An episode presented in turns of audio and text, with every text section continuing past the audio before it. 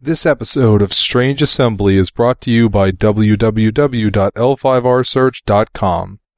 L5rsearch.com is a comprehensive online L5R card database with tools to assist in optimizing your decks, proxying cards, or simply finding out about unusual cards.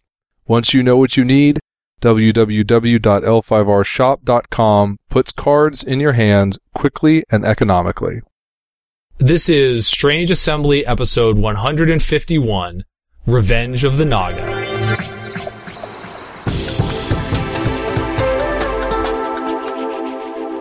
Hey, this is Chris Justice. Forum folks know me as Calyar. It's a pleasure to be here. And I am, as always, Chris Stevenson. This is the, what, two times in three episodes I've let someone else talk first after the break. What is wrong with me? This is Strange Assembly, your tabletop gaming podcast. We are going to be uh, talking here today with the other Chris, who was the winner of the Legend of the Five Rings Big Deck tournament at Gen Con. He's also a, a Naga stalwart, so I suspect he will have something to say about the imminent return of the Naga. Does a year and a half count as imminent? It's it's it's imminent enough. we'll take it. You didn't have to stay asleep for a thousand years this time? That's right. Okay. That's right. Probably by now, anybody who's listening to this knows what the big deck format is, but right, just in case you don't, two decks, each with a hundred cards, and no more than one copy of any one card. You can use almost anything. How long is the ban list now? 20-ish cards, or? I don't even think it's that. I think it's like 14. Okay. So, you won the big deck tournament at Gen Con, so tell the people about your deck and tell us about, I don't know, the tournament, the environment. What, what, what should people do to try to play big deck? Well, first off, I love the big deck format. Mostly because I'm a, I, I'm very strong believer in having there be some sort of a playable legacy format for L5R. You know, we're staring down the 20th anniversary of the game here, and we have, we have all these thousands of cards. And I think that it's very tragic that for most of the long-term players, uh, that huge back catalog of cards does very little except take up binder space and space in my closet. Pure Legacy is sort of off-putting for a lot of people. It's a very, very fast format. Pure Legacy is pretty much done by turn three on slow games, and it's really hard to get into from a money investment standpoint. You know, you, you need three copies generally of quite a few cards from way back in the catalog, and it's very hard to put together, and it's very financially demanding. Disappointing for a game that's over in five minutes.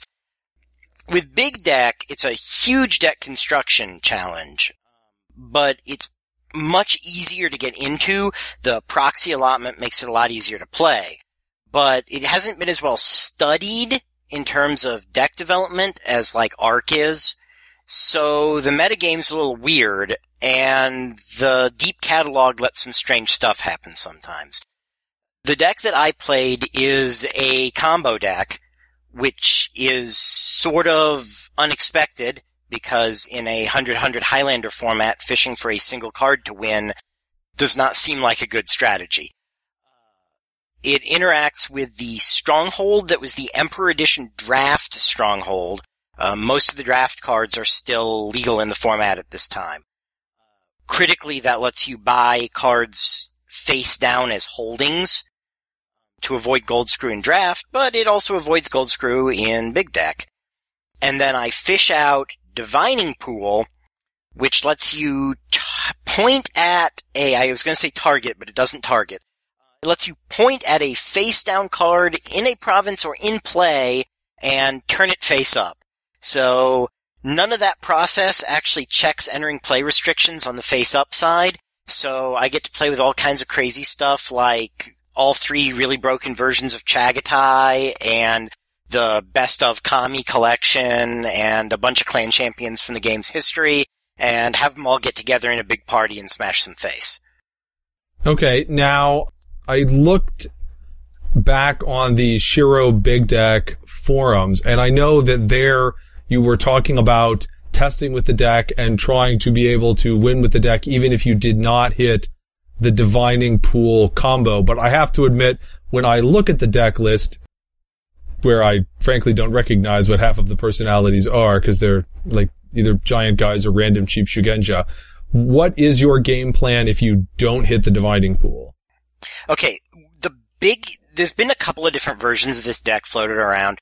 I played it throughout the big deck tournaments last arc and, and several groups worldwide have played around with some version of this.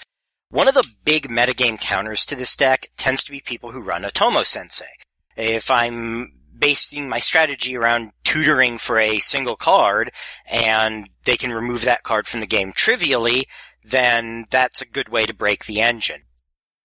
I built sort of a, as a backup strategy against Otomo Sensei. Uh, you'll know that looking at my deck list, I'm running pretty much all of the playable elemental dragons. They're big, they're cav, many of them have really aggressive abilities, and the drawback to them is always that they have a very high honor requirement and a fairly aggressive gold cost.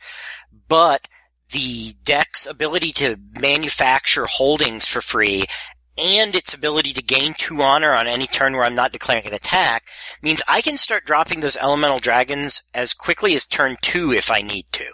That's pretty much my backup win condition, is that I mill through the deck and throw a giant pile of dragons at you.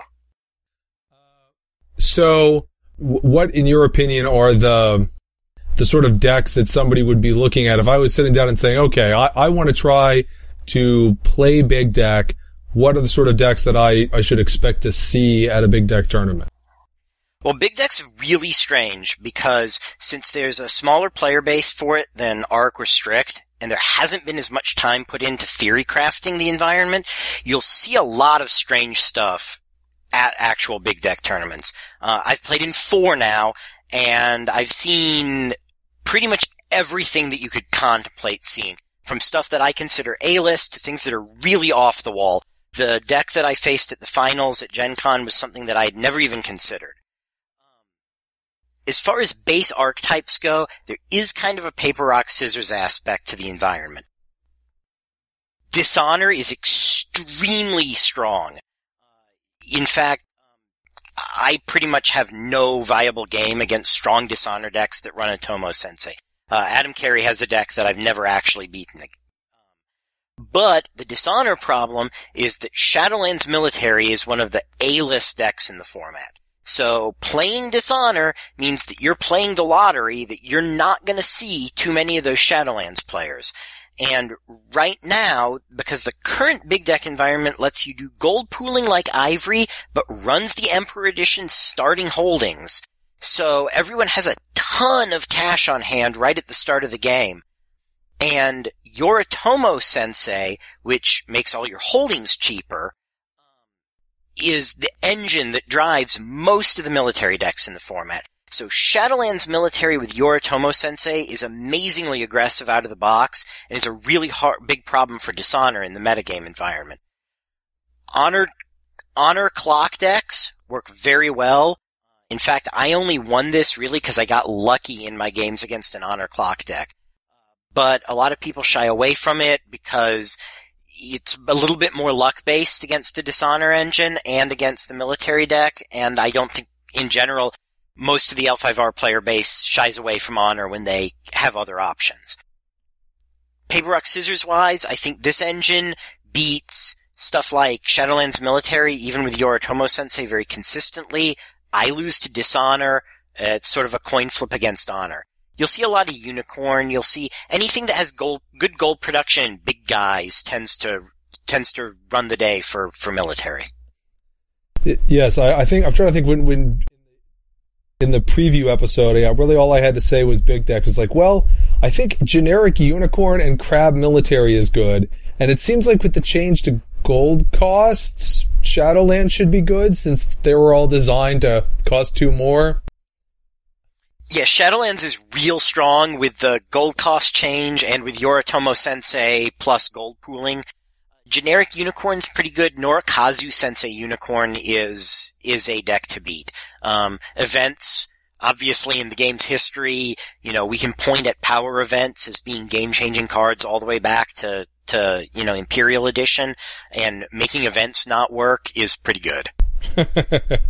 yes, yes. I, I just imagine if you, you think how much people uh, hate Purge of Fudoism now, and uh, right back from the start of the game, you've had Iris Festival, just destroy all Shadowlands cards.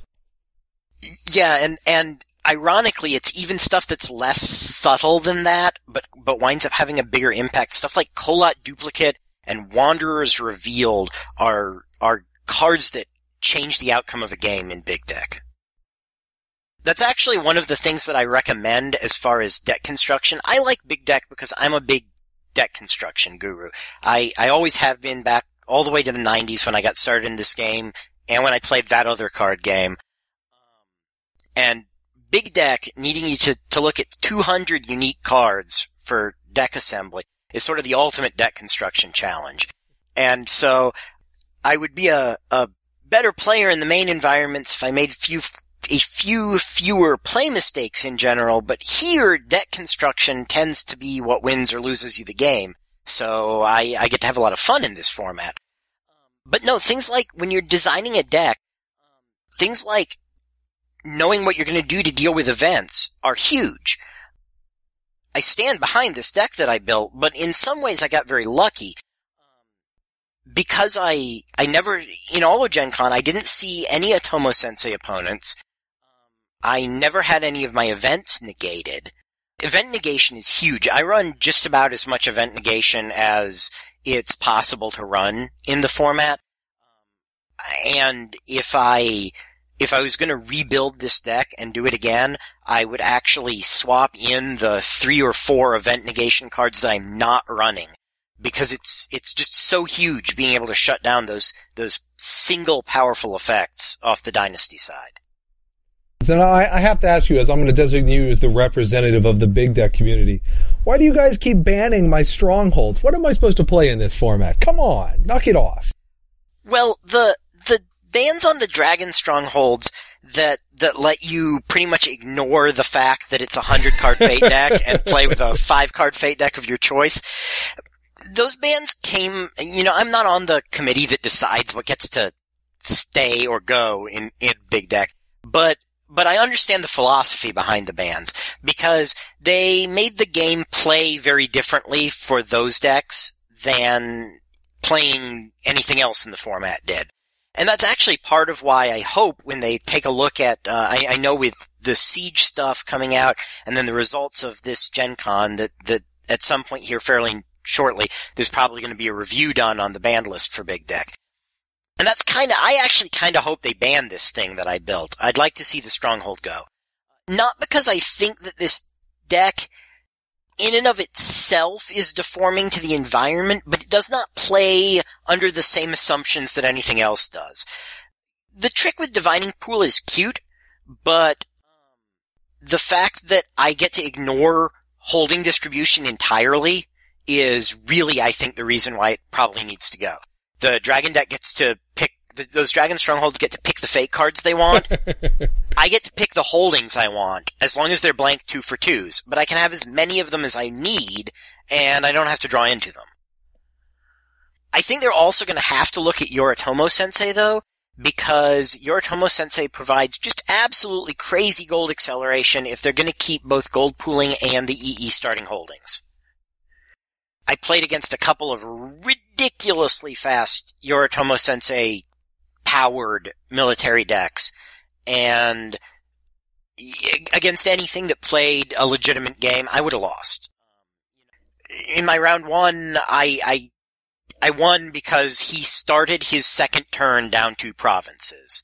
And that's probably not very fair, but, but, if that weren't the case, that would have gone differently. I make it sound like this format's really broken. It has a, it can be very broken. The joke that we all make at these big deck events is that sometimes you just get big decked. There are combinations of cards that just about every deck you can possibly build in the format can flip together that are just off the chart powerful because that's what the legacy environment looks like. But with the 100 100 structure, most of the time that doesn't happen. You're not going to see like turn one Kami very often out of most decks. And realistically, every deck should have a suite of cards in Fate to deal with that kind of situation happening. I also think more people should consider playing non-military stuff in the format. I uh, I beat an honor deck in the in the semifinals, and I'm I'm very embarrassed here because I've forgotten the name of the gentleman who played it. But I also faced him during the Swiss rounds, and you know, we played a total of four games and I lost two of them. And if those had been in a different order, you would be talking to somebody different as the big deck champion here. But as it happened, I lost the one game in Swiss and then lost one out of three in, in the semis. But Honor's very strong and it's very strong against the field. I think it will be a better choice if Yoritomo Sensei gets benched.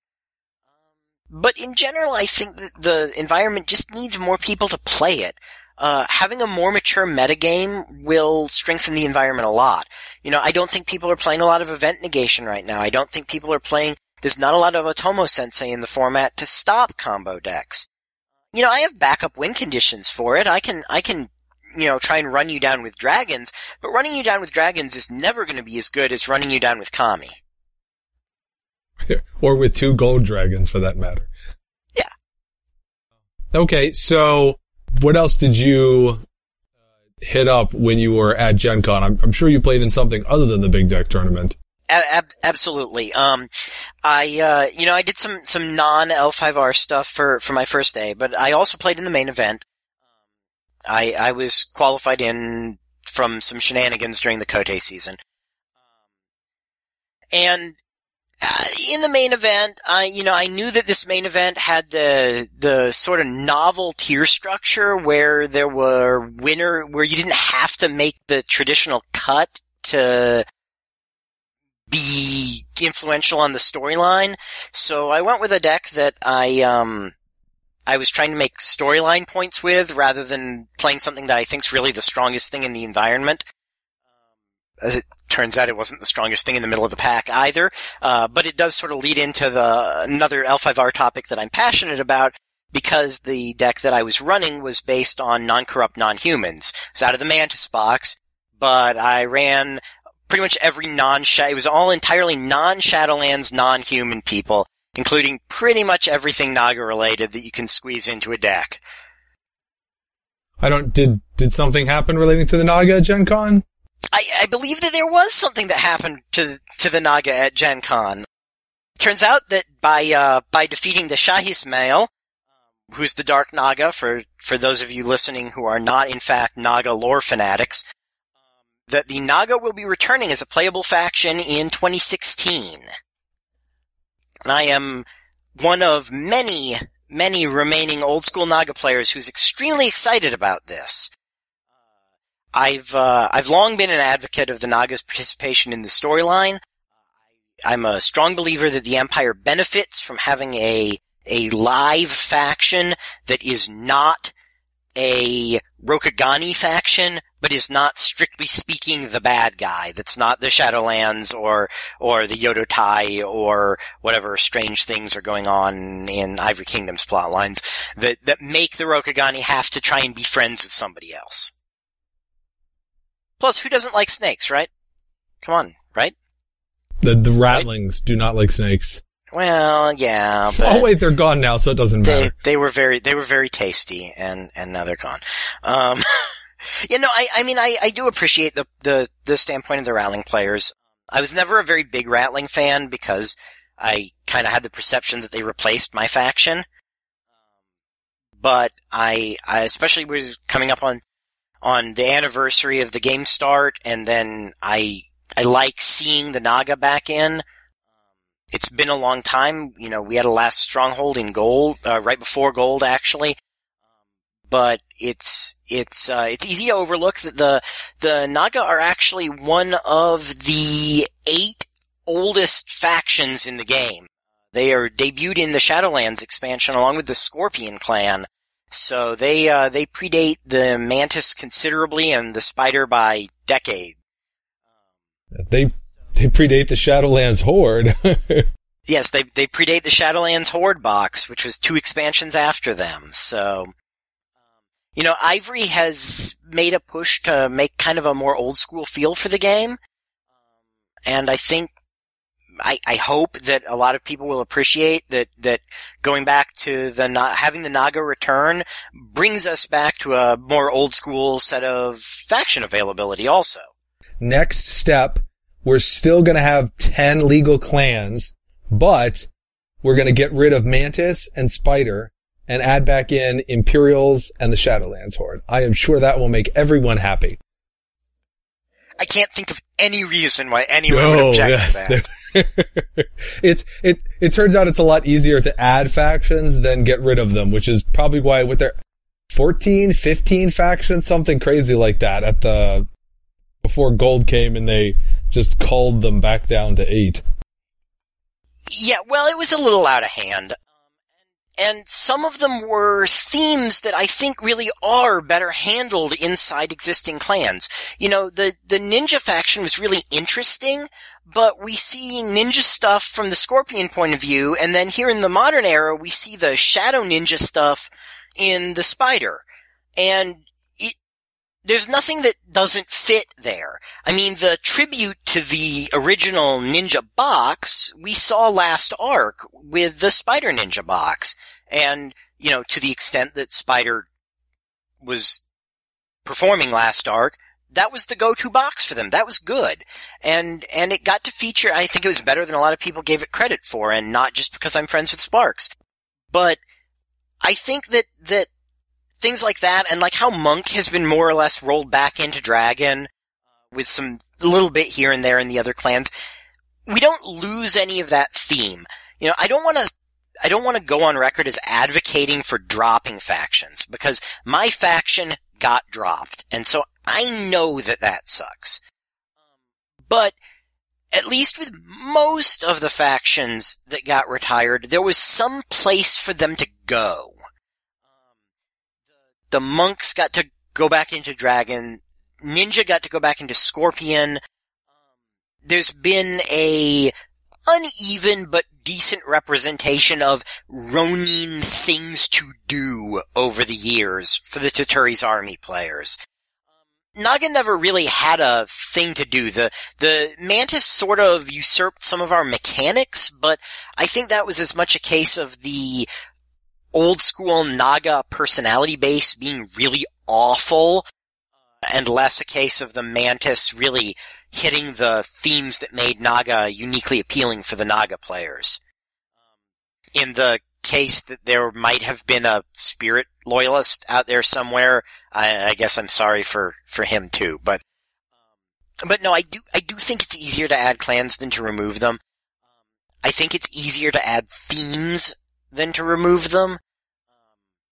But the loss of the Naga has never been something that really had a good replacement to my worthwhile enemies who play Shadowlands, I don't think the Shadowlands Horde has been something that's been replaced very well either. I know that that's a topic of a great deal of debate over in Spiderland, but I, I do think that there should be some card space for the bad guys. Yes, well, I mean, I have several things there. First, anybody who did not think that the Spider Goju Stronghold was good is crazy. That box was bonkers. the the rest of the Spider card base was god awful, but if if Spider had actually had personalities that were any good, that box would have just been broken. I well actually yeah, it, the box was broken. It just didn't matter because the, everything else was just weighing it down.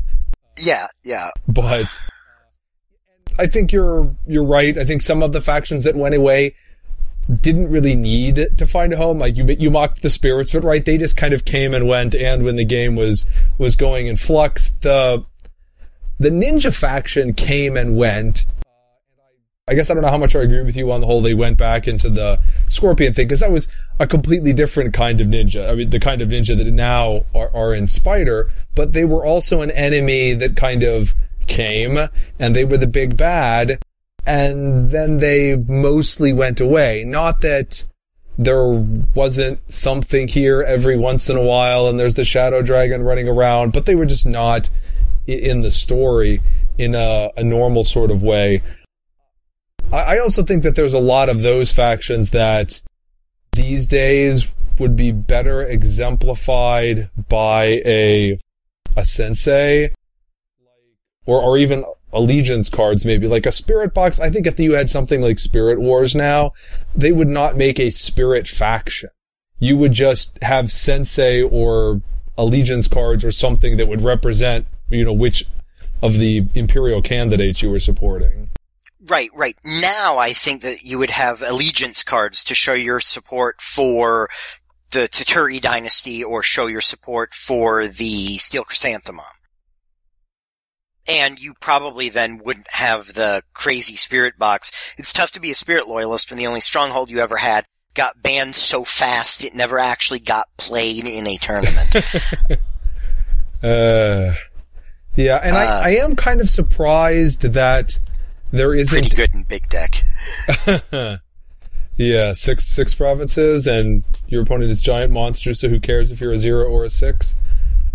Um, but I, I'm kind of surprised that there is not a Shadowlands something. I, I have to say, when I saw Ivory, and there are so many undead in Ivory Base, I was really expecting there to be some sort of necromancer sensei coming out, and that I mean, unless they are saving it for a line and not a line in the sand, or you know, they've already announced it, but I've forgotten the name. Whatever it is that's after Alitz.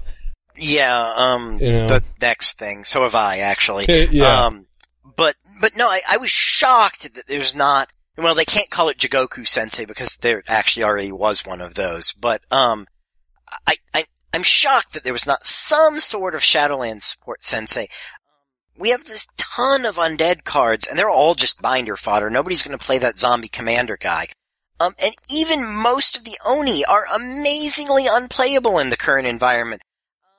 The Mantis Ogre Boats deck gets away with running a little bit of that stuff, but absolutely nobody is going to put Oni no Hatsu Suru in a deck because he loses you like nine or seven or nine honor counting the use of his ability. And there's just not deck space for that with no way to mitigate it and Dishonor being strong and Nexus being in the format. I, I'm just, uh, I'm, I think maybe they shied away from it because they wanted to keep Dishonor strong and they were worried that that maybe a strong dishonor resistant sensei would cause a problem. I, I don't really know. I, I, I'm really just, just guessing here. Um, I'm still hopeful that we'll see one at some point. Um, I'd like to see those cards see a little more play. It- yeah, yeah, yeah. Obviously, they, they have to be balanced and all that. But uh, now let me ask you: since you were actually in uh, the main event, you haven't had the. Like I said, this is episode 151. Uh, we've already recorded episode 150, uh, where we talk about L5R Gen Con, but you haven't had the opportunity to, to hear that. But one of the things we talk about was that sort of two-tiered cut system at the main event and the second chance. And I at least thought that that was really cool because it lets you combine, you know, the real strict, you got to earn it to get into the top system with the sort of, hey, all sorts of people can have the fun of, you know, making the cut in, some way. But in the main event, literally everyone who didn't drop made the cuts. So how did that feel from inside the main event? Well, I, I think that it was an extremely well-intentioned tournament design decision that was obviously invented with the hope that there would be more than 64 players present. You know, we're still dealing with the after effects of what last arc did to tournament turnout. And it would have been a, I think it would have been a different case if we'd had a hundred or 110 people in that event instead of 64. Or we didn't, we had like 62, I think.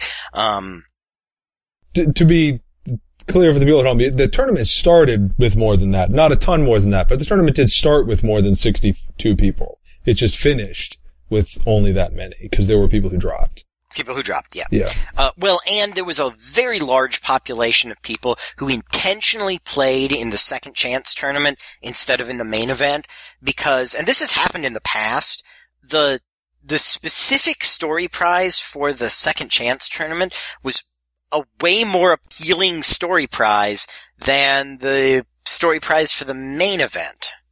You know, outside of the defending the the city segments and stuff, dealing with Paneki's disgrace is something that you know, especially the Scorpion players, but but that quite a few other people were really interested in, and um, right offhand, I actually don't remember the specific story benefit for the main event. Wow, that's that's interesting because I would go the opposite way. I thought the second chance storyline prize was pretty lame. Like we, I get to help the Scorpion do something. Aren't I awesome? Whereas the uh, you know the main event, you actually got to pick a side for your clan in the at least temporarily in the the big meta story. Oh, right, right, right, right. The the fact that I'm a that I'm a Naga loyalist and I play Naga based things even when I'm currently playing seriously does does sometimes damage my ability to remember that there's there's political events as wins. Um, but no, I, Paneki's disgrace, in part because Paneki's disgrace's origin was in such a great fiction. I think that it it attracted quite a bit of attention. It may just be because I'm friends with a bunch of the Scorpion players, and so my census of who thought that was cool was is a little biased. But and I do think it worked out very well the way it did because yeah, uh, right. Taking down the disgrace is very much a Scorpion thing, which is why I'm glad that the storyline result was you help the Scorpion do it, not you do it instead of the Scorpion. Sure. And I think that worked out reasonably well where the way they let them do the storyline draw for the second chance, the Scorpion it is just a scorpion one, so it's just going to be a pure scorpion takedown, and they just got to the winner, who's Adam Carey again, right? It's the same, same. So yes, you know, he he just got to make sure that the scorpion he wanted to be the one who took down the disgrace was the guy who who did it. Correct. So, correct. Yeah. But but the those prizes aside, I I think that the the idea of making there be some more participation or some possibility of impact deeper into the player pool for for Gen Con's main event is probably a good one. Um, I, I feel that it's a little controversial saying that because the the other side of the coin is that we should be giving story credit and storyline rewards to people whose decks perf- and and play perform the best, and so are the people at the top of the pool. But I would like to think that there's something to be said for telling other stories down the line, not all of which maybe should end well. You know, we, we had, uh, uh, several of the pools from the main event and the second pool from the second chance picked people to get them killed because they got murdered by snakes. so the story prizes for the slices deeper into the participation, I don't think should necessarily always be positive, but it still gives you the feeling, and I don't want to suggest that we should go back to storyline prizes like congratulations, you win the ancestral sword of the Hantei by having your clan champion disemboweled by it but I I do think that there's something to be said for for having some sort of storyline prize deeper into the cut um, to give a little deeper breadth of what's going on in Rokugan. You know that that we have these people at the top the the the top performing tables and the winners of these events, and I don't want to do anything to to downplay their accomplishments. But they make the big headline events, and then we have people from other slices who get to have some influence over some of the rest of what happens associated with these big Rokugan shaking events. Well, uh, first, Sato was a real dirtbag. He totally deserved to get stabbed in the gut. Second. Well, yeah, yeah.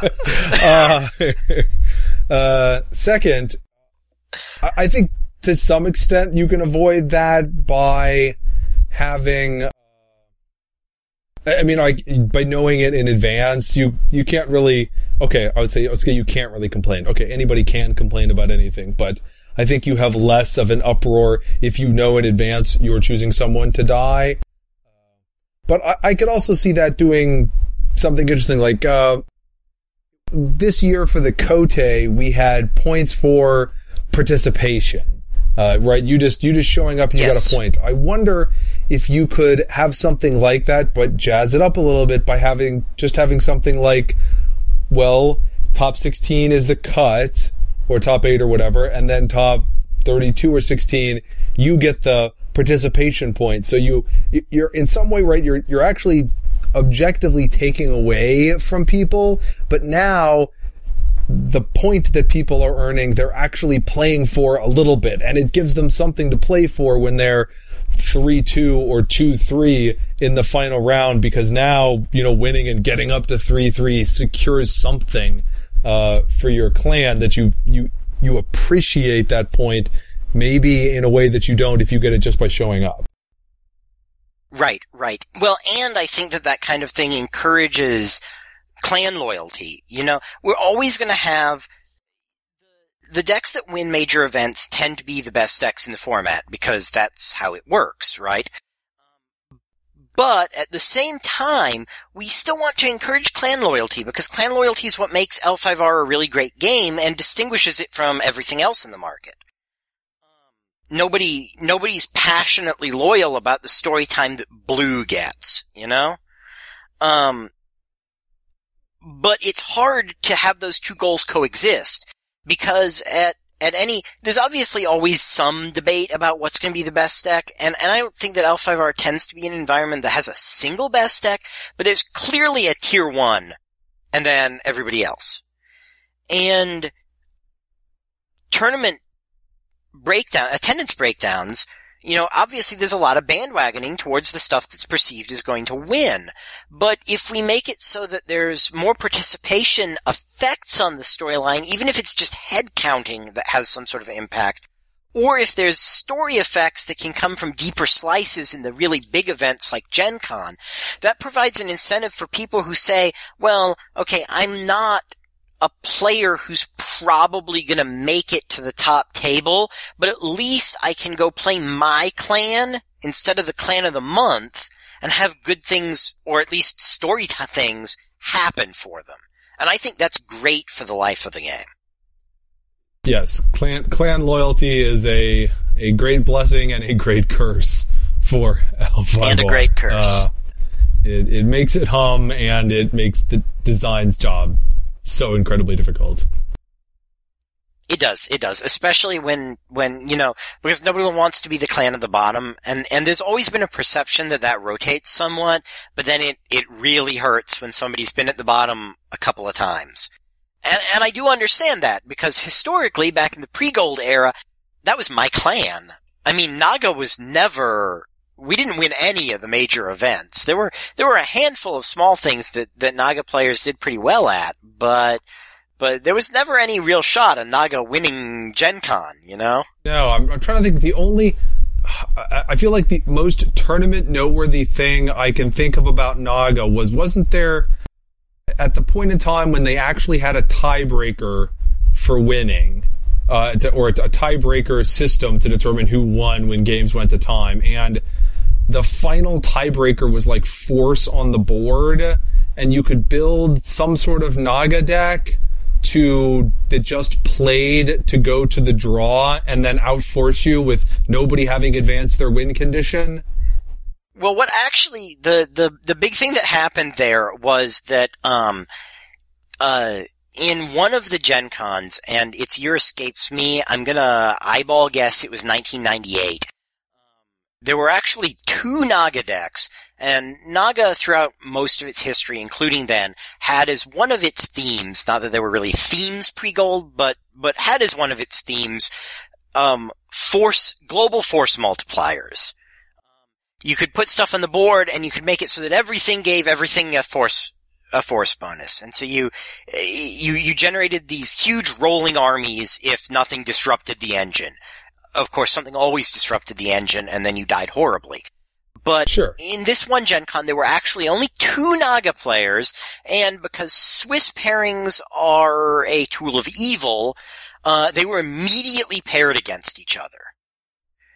And this is the, this is pretty much the only, you know, Naga Gen Con story that's ever happened because in an effort to demonstrate the Naga's racial solidarity, this current recent Shahismael thing notwithstanding, they refused to go to war against each other. So instead, um, they played to time and then counted army development and the player who had the better, the, who had the bigger force count, the other player conceded. Uh, it was Nick Ola, um, who got a card as Olia, and I have long since forgotten his opponent's name. But, uh, it attracted some attention for a while as being, you know, hey, look at the Naga players playing for clan loyalty instead of trying to necessarily win. Uh, but then people forgot about it because the Naga decks couldn't win, so it, it didn't really matter. Um, and so, so I do, I do understand the standpoint of how it, how it really sucks to be, uh, to be the clan that's on the bottom and then be the clan that's on the bottom more than once. So, you know, we we mentioned Spider last arc as having a really amazing stronghold and then no support to follow it through. And that's, you know, at least as far as arc play has, or as far as, uh, yeah, as far as arc play has gone, that's sort of been Spider's story here, except without the really amazing stronghold.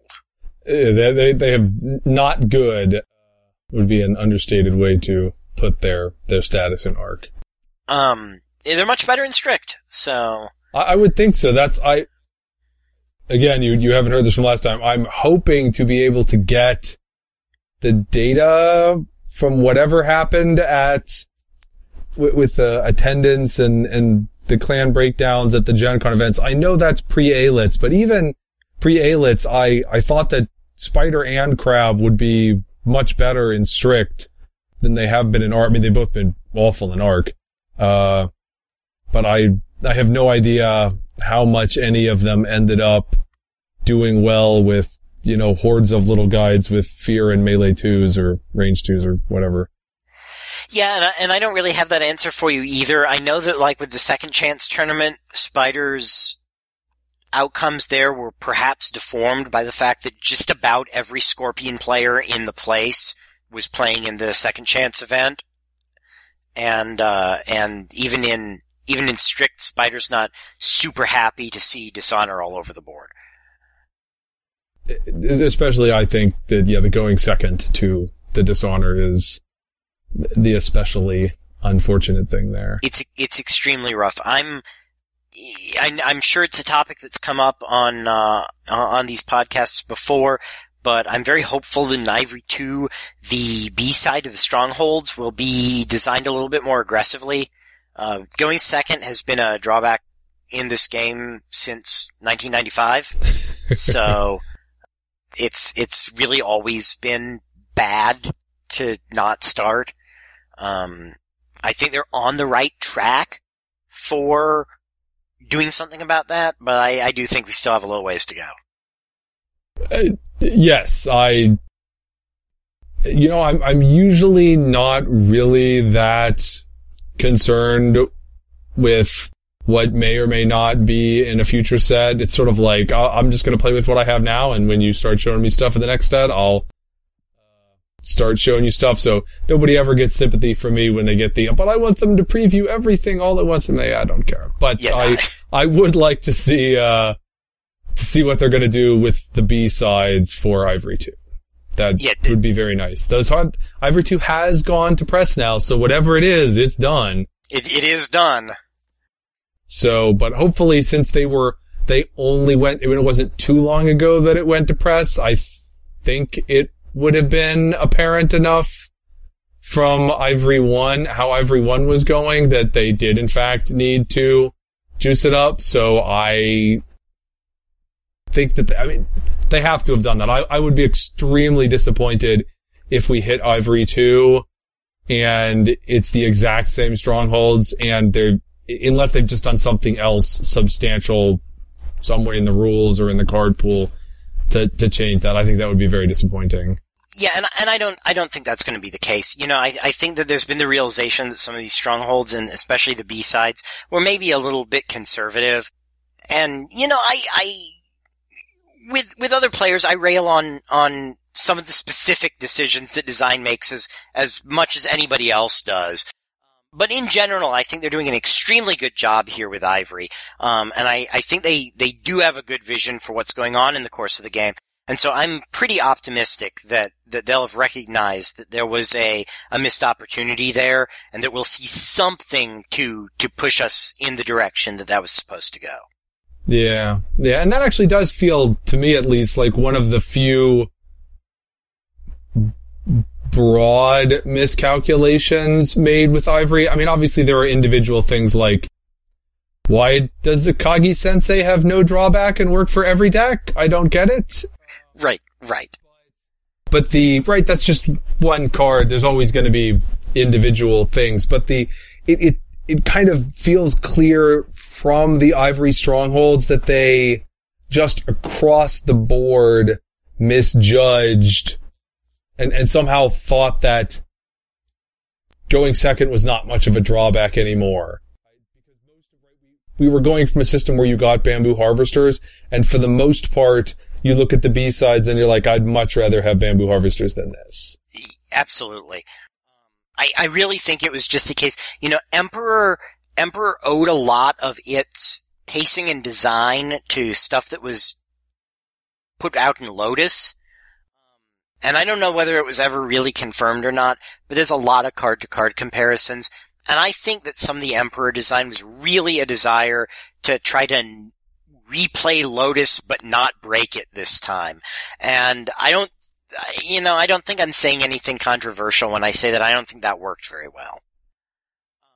And so I think with some of the early Ivory design, I think there was an intentional motivation to be a little conservative about as- new aspects of the power curve. And I think the Stronghold B-sides were a casualty of that.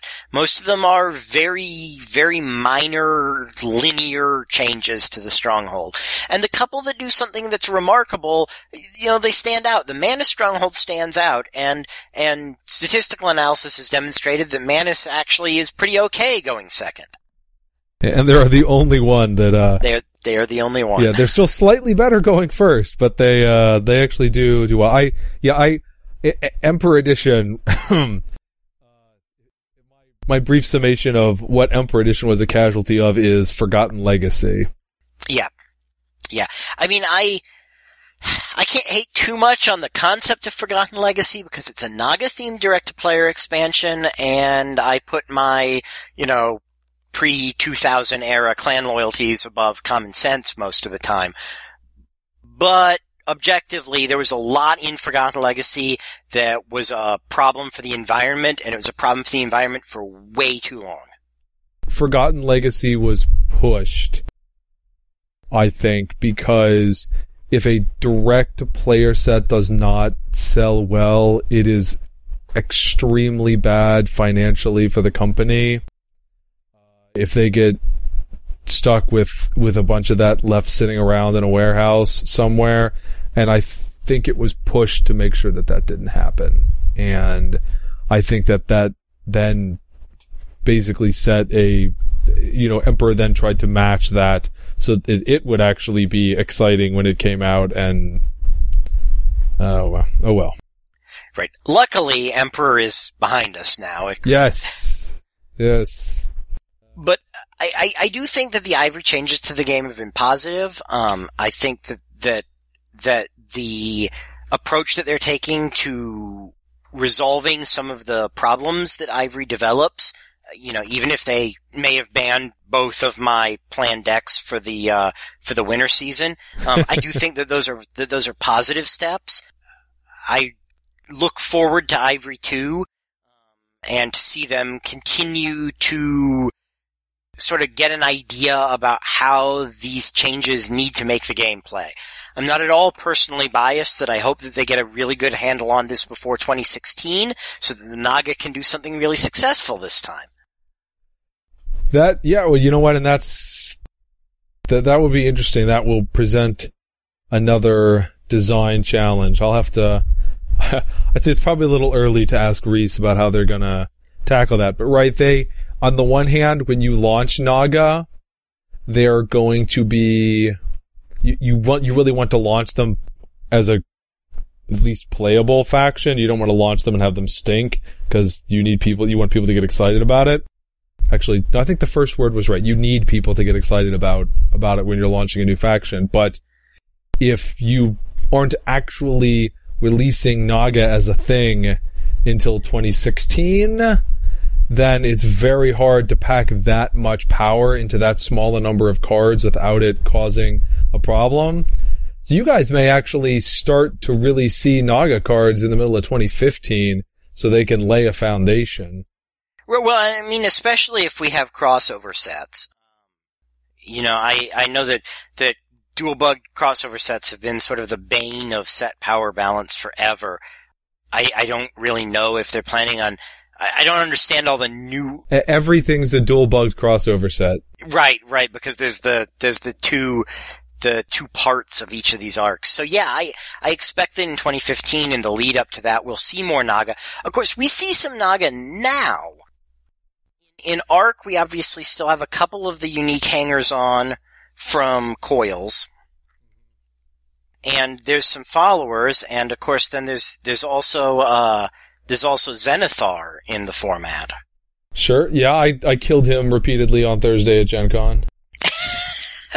yeah, well, play, like, playing as the Dark Naga, I figured all of the things being equal, that's the guy I should kill. He's a traitor. Why is he, why, why is he fighting for those Rokugani? Uh, did you get the chance to play anything with Siege at Gen Con or since then? I did, I did. I actually, uh, I actually picked up a copy of Siege early, and I played a couple of copies of Siege with some friends. And then I was actually one of the Rokugani players for the very last one of the official Siege tables. Ah, Um, and, and you guys then beat him back and saved the Temple District? Uh, yes, yes, um, Well, I guess the Temple and the Military District. correct, correct. I was actually playing my main event tournament deck, which is not really well done. You know, a lot of people were like, oh, trying to, to argue to metagame against the siege deck directly. Ironically, I kind of did that by accident. I pulled out my, uh, riot in the second city, like moments before we started when I realized that I was running a card that was metagamed against my side and stuck in Panku. And, uh, Reese got gold screwed pretty hard running the, the siege box and, uh, we beat him down on his first attack. And I got a turn four Panku on the board and that was pretty much the end of that story. That's one of the reasons I wanted to get in and play as both sides early in the weekend. I mean, one, I was just, you know, excited to get in there, but I figured I, I wanted to get in before people knew what all the meta stuff was, so I didn't have to deal with it as the Dark Naga, and so I didn't have to feel pressured potentially to have some warped monstrosity for Sunday. Like, Right. this is my deck with Agasha, with Asako Kaitoku XP and three times encircle terrain and no cards that are based on attacking ever. And Right, right, yeah. But no, I, I, outside of the fact that it's another Naga themed product, I think the Siege Box is excellent. I like the versions of this that, um, that they did for the Warlord game in the long, long ago. And I think this is a pretty successful product. It's a much more fun multiplayer experience than War of Honor was. So I really recommend it to people who played any form of multiplayer L5R back in the ancient days of the game and would like to recreate that somehow. It's a pretty good game. The pre-constructed Rokugani decks have a little bit of trouble winning against the box if the uh, if the Dark Naga player is pretty familiar with how the game plays, but with good but not specifically metagame to auto win decks for the Rokugani, it's a really fun game. Yes, I concur. Well, okay. I, I actually don't know about the pre-constructed decks because I haven't done that, but I concur with the other stuff. the, the the pre-constructed decks are a little funny. Um, one of them is Ray. One of them's Ray Sensei Phoenix, which is not the best thing in the format. really? Yeah, You're kidding me. No, I, am really, I'm really not. It's really Ray Sensei Phoenix. I, I, that's, that's an amazing sensei. And Stronghold. Everyone loves them. That is, that is accurate. I am amazed by that sensei and Stronghold. Uh, that is one way to put it. Okay. it just it suffers from the problem that it has too many moving parts and you know it, it seems silly because you know since I, I i came on here to talk about you know primarily because i won this big deck event with a deck that's based primarily around fishing out a single card for me to then turn around and say that consistency and redundancy is what wins card games but generally speaking that's true and the Phoenix box and the Ray Sensei especially, they just require that you have too many moving pieces and it's too easy to break a link in that chain. Yeah, and it's got minus one gold production and it, And it- just does not give enough of a benefit to compensate for all those things. And it has minus one gold production in an environment where economic curve is really, really important. Yes, yes. We will have to see how that goes as well. And whether or not 4 for 4 holdings are just going to be gone. They sure look like they are. In strict, we have one left unless I've missed something, and it's a farm which carries the risks of getting hit by the amazing cards that also happen to have a ruinously destructive farm meta. yeah. Uh, the possibly lose on turn two to Colonial Conscripts, Bountiful Fields, and then you've got Coastal Lane. Yeah. So, which I, your other gold options are weak enough in, in strict that that might just be worth it for having an increased chance of random awesome start win. With Coastal Lane, you know, because I, I approach this game from a deck construction and, and theoretical design standpoint a lot of the time. Coastal Lane's very interesting if and only if the stuff that your deck does is sufficiently generic that all you care about seeing are cards and the money to pay for those cards. If you care about which cards you see, Coastal Lane is probably not for you. But in decks like Spider Swarm is probably the canonical example that can make a benefit from Coastal Lane because their people are frankly pretty universally terrible. I mean, Shiho's really good, but if you're counting on, really good, but if you're counting on Shiho, you're not, you're not gonna have a good day anyway. And all the rest of their people are almost exclusively, almost completely interchangeable. It, it doesn't matter. It matters that you have warm, or since some of them are undead, cold bodies on the table in sufficient numbers. And there's a few other decks in the environment that work like that. That they don't care about seeing specific good cards, they just care about playing cards. If that's you, Coastal Lane's great.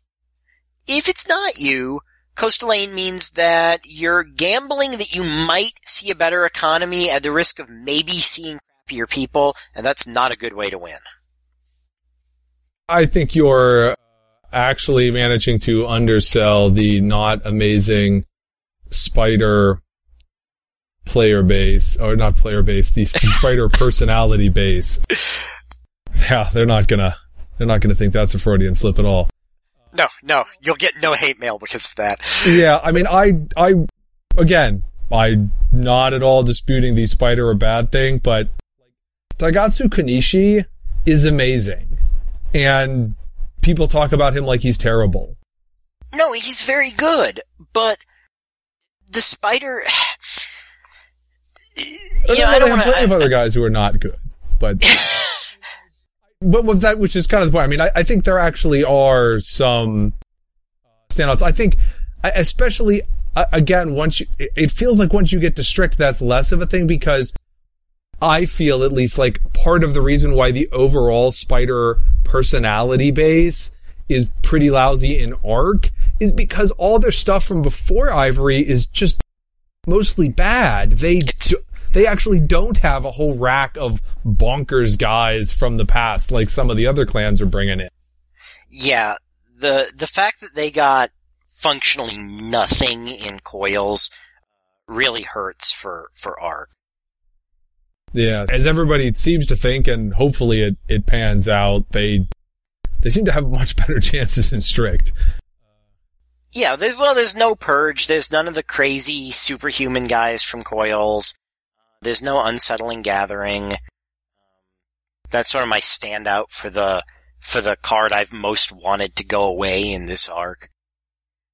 That and Cav Escort, but it did. So yes, un- unsettling is problematic and I would say that unsettling survives the, what do they call it, environmental correction because one, it only has six months left, well, not, well, it only has four months left anyway before it's gone. yeah, And also because it's a rare and not to the same extent as like Jade Pearl Inn, but it's been a rare that people have had to go, that people have gone out and paid actual money for. And that matters. It is easier to ban some common that wasn't worth anything anyway than to ban a card that people went out and paid, you know, $10 or whatever a pop for to get them to play during the Kotei. I mean, there's a reason why was it Jace the Mind Sculptor? yes, Despite being absolutely incredibly bonkers, survived so long because he was a hundred twenty dollar card. And okay, partially it was because they wanted to continue to move packs of Worldwake, but partially it was because it's really rough to tell some guy that that four hundred dollars he just spent on a playset of a card is totally worthless. is card. now banned. Uh, Yeah. yeah. Uh, whereas it's very easily to tell him, yeah, that 40 cents that you spent on those comments. Yeah, Yeah. tragic news about that. Nobody's going to care. Exactly. Cause, because the $10 card here is the $100 card for that game. Uh, yeah. You know, and, and that's fine. That's fine. That's, I think that's one of the things that makes this game easier to get into. Yes, you will never, right. And I, I think you can see that from, right, Jade Pearl Inn, a lot of people have kind of hyperventilated about the so-called difficulty of obtaining Jade Pearl Inn. Jade Pearl Inn has never been difficult to obtain. It's just actually cost you money. Correct. It- right? It was a card that you had to go and do things like pay 70 or 80 dollars on eBay for a playset, which is far more than L5R cards usually get for that sustained a length of time, or at least it, or at least they have in a while. Although I still think that ultimately that is to some extent a sign of health. Uh, Yeah. that there's actually enough demand for a card to push it up to thirty dollars.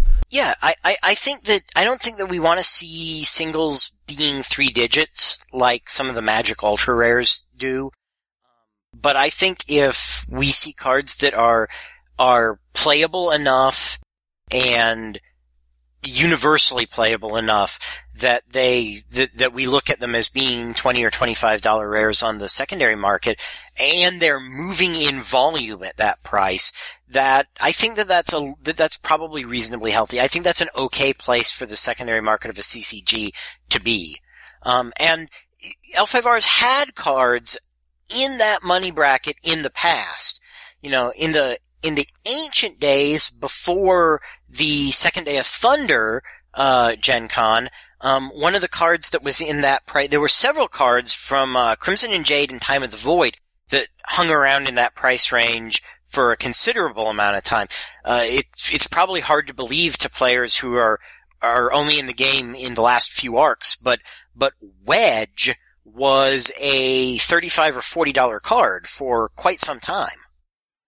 Yeah, evil portents. Evil Portents was easily that much. Yeah. But yeah, and I I guess I prefer that cards achieve that without being as universal. I really would prefer that there is never any card that's actually as almost universal as Jade Pearl Inn is. I don't know how healthy that is. Not like Jade Pearl Inn is a warping card to be have played everywhere, except to the extent that it makes one gold holdings that aren't brilliant cascade and playable. But still, I I don't know if I want any one card showing up in seventy five percent of tournament decks.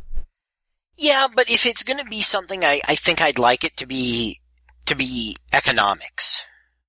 You know, right now, all the clans except two live in the same economic world. And so if those clan, if most of those decks develop similar looking economic structures, I don't think that's necessarily a, problem. And with Jade Pearl Inn, I think that I do like the fact that it lets you toolbox a little bit. That you can run, you know, the the toolboxing feature of of Jade, Jade Pearl Inn sort of went away with Bookkeeper, where the toolbox is now, hey, I think I'll go get the thing that makes me a huge volume of money throughout the course of this game. but the idea behind something like Jade Pearl Inn, where where you might run your set of Jade Pearl Inns and then two or three one unique one for one, you know, not, not literally unique, but that you run as single card slots. So depending on their board state, your opponent, you go get a Yukihimi's Hot Spring, or you go get a Shigemitsu's Court, or you go get a Hida Advisor, or you go get, I don't even remember because there's a bunch of them and I don't play them.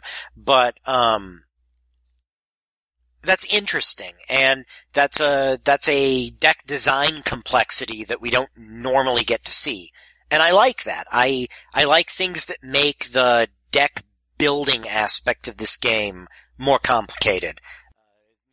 If I didn't, I wouldn't be a big big deck supporter. okay, we are reaching what I like to to call my uh, editing time tolerance threshold. Certainly. No, no, no. Don't apologize. I can talk forever. I just know that I have this horrid, horrible sinking feeling when I look at one of the files and like, oh my god, we talked for an hour and 45 minutes. Cause we, we used to do that, but it turns out that this whole kids thing really is, uh, time, time suck. Time I, I, I, I, have heard that. Yeah. And, and, and there are probably fewer listeners who are super excited about posting a two hour podcast or something crazy like that. I'm, I'm probably yeah. not that interesting. Um, uh, well, no, I, I, I wouldn't say that. I, I don't really know. I think that in general, people are more interested in podcasts that are not super massively long. On the other hand, there certainly are some specialty things that drop two hour podcasts every time, but you know, I'm not hardcore history, so. Right, right. All right. So, uh, we've covered a lot. Do you have, uh, anything else you wanted to, to get out when you've got the, you got this little captive audience for you here? Absolutely. Um, we're still probably about a week out from the official go live date for it, but in preparation for 2016's Return of the Naga as a playable faction to the game, I am going to be administering NagaClan.com. That's going to be, like I said, going live in about a week with the goal of it joining the rest of the clan forums as a place to discuss storyline and strategy and the game in general. It is September 11th as we are recording that, so keep that in mind when you're hearing that week. It, who knows, it might already be up by the time you hear this. Correct, correct. okay, well, thanks for coming on, Chris. Hey, thank you very much for having me. Not a problem. You've been listening to Strange Assembly. You can subscribe to this podcast on iTunes or by visiting our website at www.strangeassembly.com. You can hit us up on Facebook at facebook.com slash strangeassembly or at strangeassembly on Twitter. You can email me, but not that other Chris, just me, if you send it to chris at strangeassembly.com. I always do enjoy hearing from you. But until then, for Chris Justice, I'm Chris Stevenson, and this is Strange Assembly. Never stop gaming.